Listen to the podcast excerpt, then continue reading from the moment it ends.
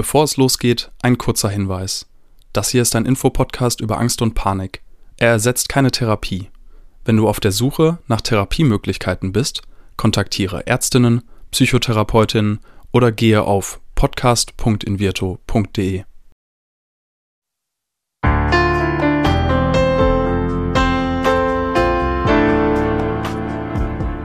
Herzlich willkommen bei Keine Panik, dem Angstpodcast von Invirto.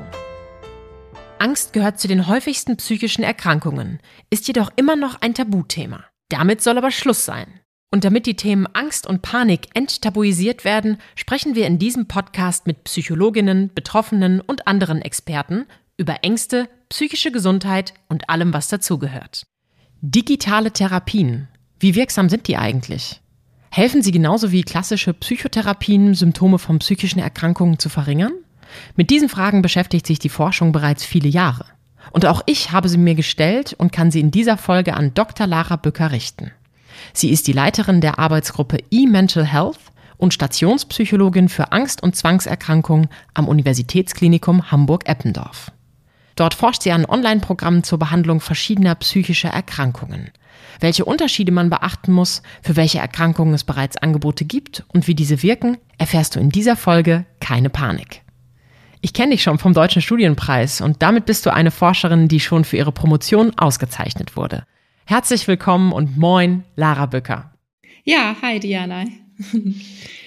genau, darum soll es ja heute auch so ein bisschen gehen, um die Forschung hinter dem Thema E-Mental Health. Was genau verbirgt sich eigentlich hinter diesem Begriff und wonach forscht man denn? Ja, ganz genau. Also die Arbeitsgruppe E-Mental Health, ähm, das ist hier am UKE, also am Universitätsklinikum Hamburg-Eppendorf, eine kleine Gruppe von Forscherinnen und Forschern, ähm, die sich vor allen Dingen mit der Entwicklung und Überprüfung von Internet- und App-basierten Programmen zur Behandlung von verschiedenen psychischen Problemen befasst. Und das heißt, wir führen zum einen Studien durch, die bereits bestehende Programme ähm, zum Beispiel die Praxis oder Novego überprüfen. Das sind ähm, zwei Online-Programme zur Behandlung von Depression und Angst. Und neben diesen ähm, Studien entwickeln wir aber auch eigene Programme und überprüfen die dann auch hinsichtlich der Effektivität, der Akzeptanz und haben dann auch ein Interesse natürlich, dass die in die Versorgung richtig kommen, die Programme. Wir haben zum Beispiel ein Online-Programm für Menschen mit Glücksspielproblemen entwickelt, das nennt sich Neustart. Dann haben wir aber auch Programme für äh, Psychosen, Zwänge oder chronische Schmerzen entwickelt. Und das ist jetzt was, was ähm, du in der Forschung begleitest, was dann ja auch eine Praxis hat, also ein praktisches Anwendungsbeispiel. Wie wird das dann wirklich in die Versorgung gebracht? Also arbeitet ihr dann auch direkt am UKE zum Beispiel mit der ambulanten Versorgung zusammen oder wie muss ich mir das vorstellen? Genau, genau. Also die ganzen Programme, die wir entwickeln, die äh, werden dann auch an den Mann oder an die Frau gebracht. Ähm, wir arbeiten hier mit den Kollegen aus der ganzen Klinik zusammen, ähm, bewerben unsere Programme auch überall, haben einige Kooperationspartner auch deutschlandweit, die unsere Programme empfehlen. Ähm, und ähm, ansonsten machen wir auch im Bereich Prävention sehr viel Werbung dafür, auch auf unserer Facebook-Seite, unserem Instagram-Kanal. Das heißt, ähm, das kommt schon ganz gut rum quasi in Deutschland und auch ähm, international sind unsere Programme teilweise auch bekannt, weil wir die in der Regel auch auf mehrere Sprachen dann übersetzen. Jetzt ist das ja noch so was ganz Neues. Und ich glaube, so im universitären Kontext brauchen ja neue Methoden auch immer relativ lange Zeit, bis es dann auch wirklich in der Forschung angekommen ist, vermutlich auch erst recht. Was ist das Innovative an E-Mental Health und wo siehst du die besten Anwendungspotenziale? Ja, also das ähm, ist zwar vielleicht für den einen oder anderen relativ neu, aber tatsächlich gibt es dazu ja vor allen Dingen in der Forschung auch schon seit ganz, ganz vielen Jahren äh, Studien auch und Bestrebungen, solche Online-Programme in die Versorgung zu bekommen. Ähm, man muss sich natürlich so ein bisschen angucken, was, von was für Programmen ist jetzt überhaupt die Rede. Also es gibt sogenannte äh, begleitete Online-Programme, die eine therapeutische Unterstützung haben, zum Beispiel in Form von E-Mails, ähm, Telefonkontakten oder auch so Videocalls. Diese Programme haben in der Regel auch eine sehr hohe Effektivität, also die ist teilweise vergleichbar auch mit der klassischen Psychotherapie, die Wirksamkeit.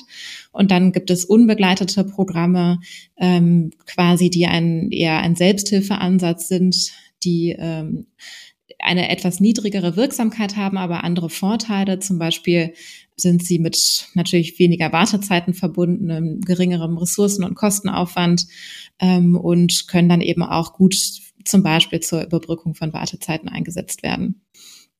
Ähm, und so ein bisschen, was jetzt wirklich eher neu ist, sind vielleicht die äh, kombinierten Programme, also die Kombination von klassischer Psychotherapie mit ähm, Online-Programmen. Da werden nicht nur ähm, Desktop-Anwendungen ähm, äh, genutzt, sondern auch Apps zum Beispiel. Und natürlich auch der ganze Bereich Virtual Reality, Mixed Reality. Das ist ja etwas, was jetzt so in den letzten Jahren doch erst ähm, so richtig in die Versorgung gekommen ist. Total. Du hast gerade schon angesprochen, dass es ja eben auch die klassische Versorgung oder das klassische Modell gibt der Psychotherapie. Und ich bewege mich ja nun auch schon ein bisschen in dieser äh, Bubble von Mental Health und auch äh, Digital Health, wenn man so möchte. Es gibt immer wieder diese Vorurteile. So werden jetzt digitale Therapien der analogen Psychotherapie den Rang abstreiten? Wie ist deine Meinung zu dieser Situation? Ja, also ich glaube, das ist eigentlich eine sehr unbegründete Sorge. Da hat sich jetzt so in den letzten Jahren auch einiges getan. Also ich erinnere mich noch, vor zehn Jahren wurde das durchaus sehr kontrovers diskutiert. Und da gab es auch vor allen Dingen äh, Behandlerinnen und Behandler, die große Bedenken hatten. Mhm. Ähm, und eigentlich wenn wir uns so überlegen, für welche Patientengruppen sind denn eigentlich diese Online-Programme? Und es sind ja eher diejenigen, die sonst keine Hilfe bekommen würden. Wir haben ja in Deutschland eine extrem große Unterversorgung. Ähm, das heißt, je nach Störung auch sind äh, sehr, sehr viele Betroffene nicht in Behandlung, bekommen keine Hilfe für ihre Probleme. Und die Wartezeiten liegen in Deutschland ja auch ähm, im Schnitt so bei vier, fünf Monaten, je nachdem, wo man auch ähm, äh, wohnt.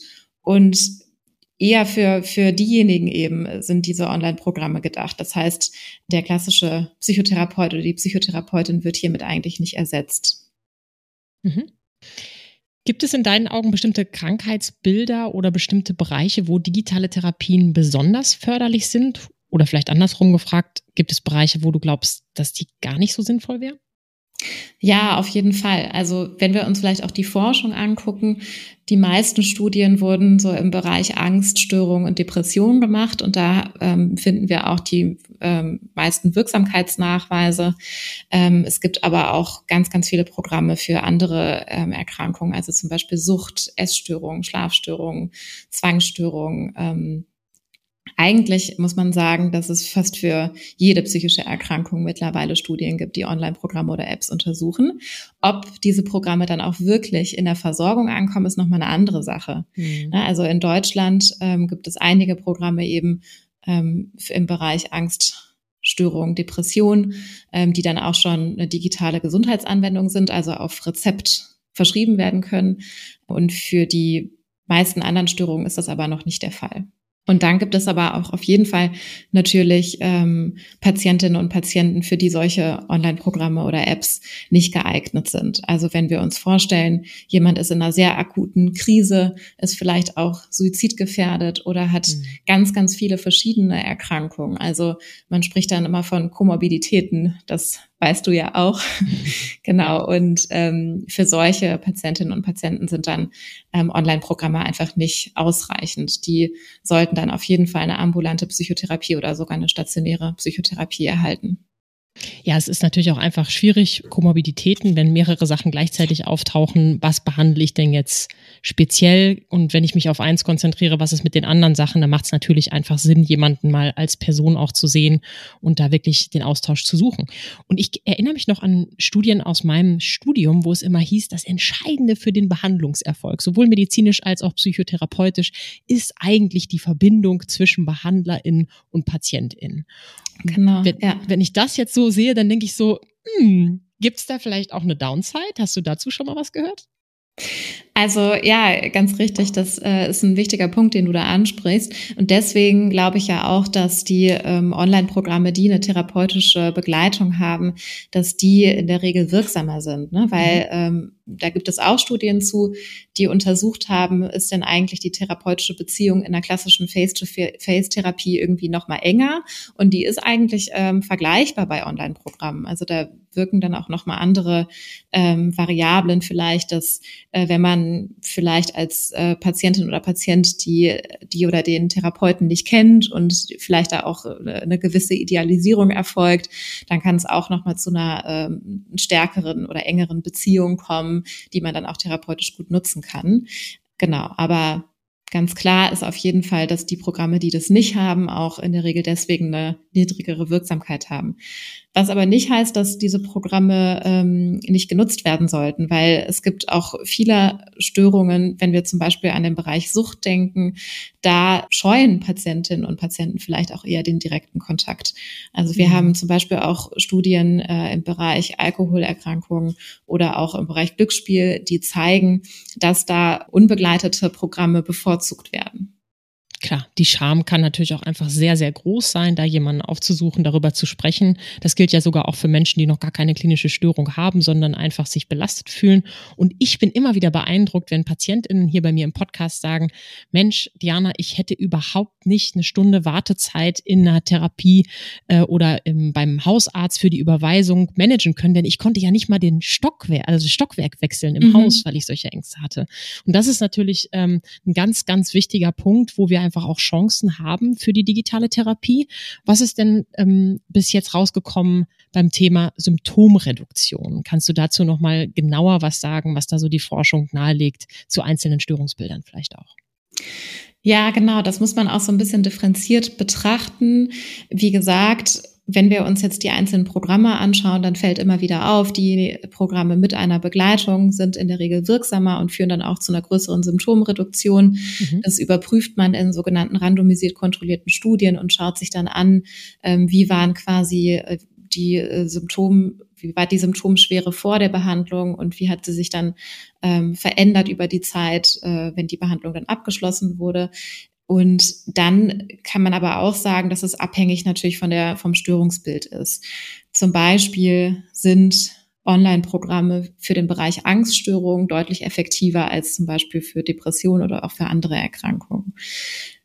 Das liegt daran, zum einen, dass Angststörungen generell sehr gut behandelt werden können ähm, und auch ähm, Expositionen zum Beispiel extrem wirksam sind in diesem Bereich und man auch ähm, schon viel durch Psychoedukation, einfach durch Aufklärung über die Störung ähm, bei den Betroffenen auch erreichen kann.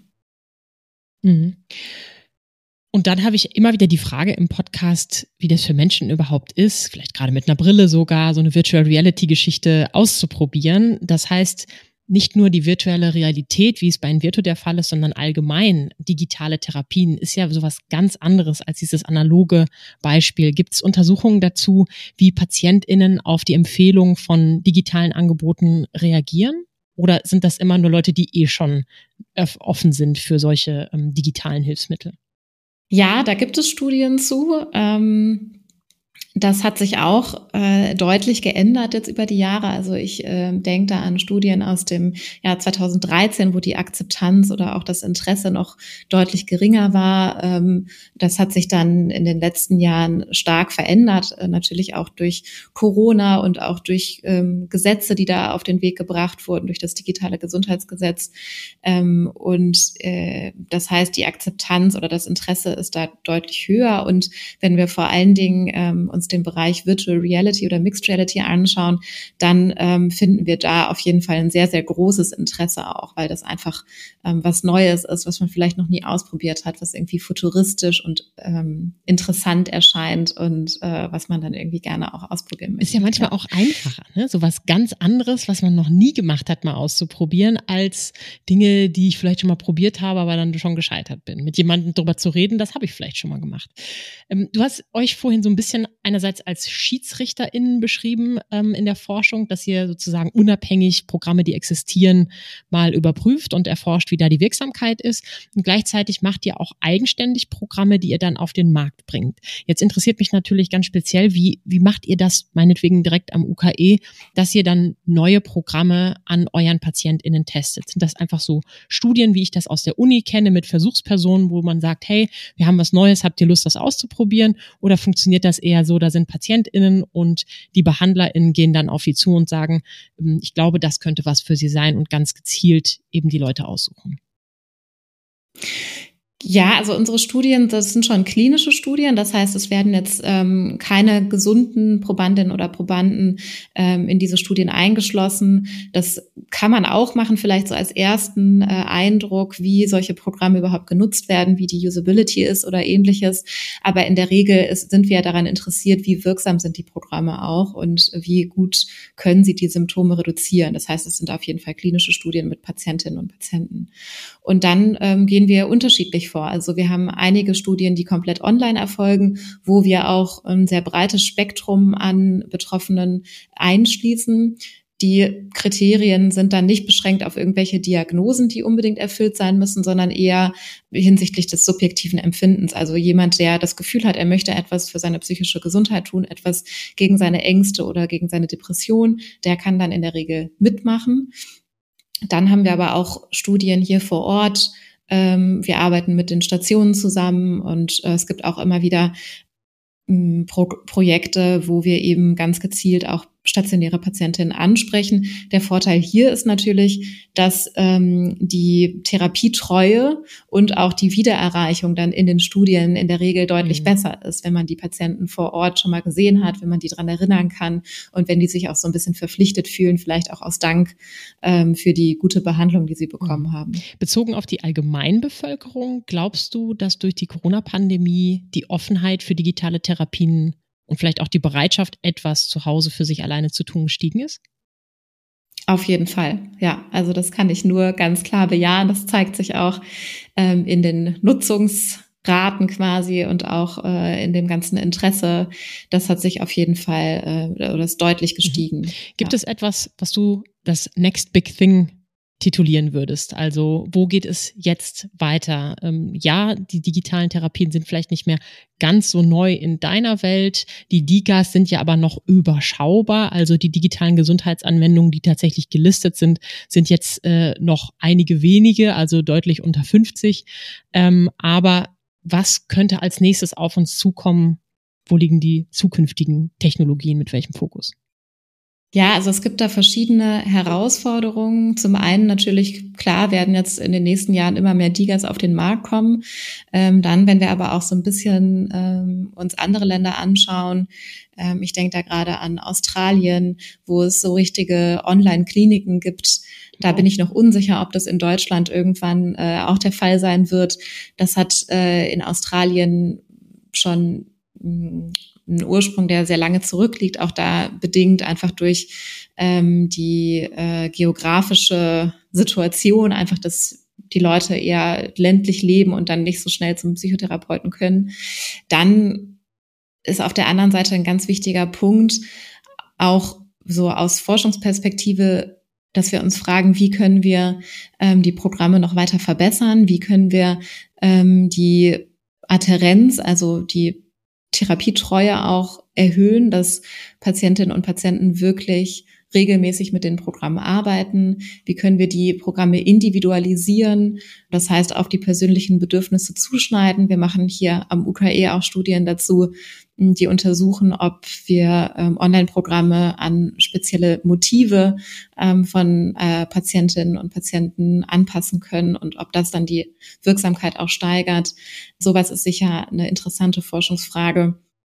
Und wenn wir nochmal so ein bisschen uns vielleicht auch die Versorgungslage angucken, dann fällt ja auf, dass es ganz, ganz viele Firmen gibt, die ihre eigenen Programme entwickelt, entwickeln und Nutzerinnen und Nutzer wissen dann aber gar nicht so richtig, was ist denn jetzt das Beste, was äh, kann ich äh, mir für mich selber vorstellen, was gibt es vielleicht für Vor- und Nachteile von den verschiedenen Programmen und da irgendwie vielleicht auch so eine übergeordnete Plattform äh, zu kreieren, dass nicht jeder so in seinem eigenen Sumpf ähm, sich bewegt, sondern das Ganze irgendwie so ein bisschen auch übersichtlicher wird und nach guten Qualitätsstandards dann ähm, auch bewertet wird. Das ist auf jeden Fall eine große ja. Herausforderung. Im Zuge der mir ständig begegnenden Müdigkeit von diesen ganzen Videokonferenz-Tools frage ich mich, ob das wirklich so äh, ein Ding ist, was jetzt gerade bei uns ankommen würde mit diesen Online-Kliniken, weil ich stelle es mir eben so vor, dass man da relativ viel Zeit wieder vom Bildschirm verbringen müsste, ohne dieses Community-Gefühl zu haben. Und ich weiß gar nicht, ob wir alle schon da bereit für sind, wenn wir eh schon den ganzen Tag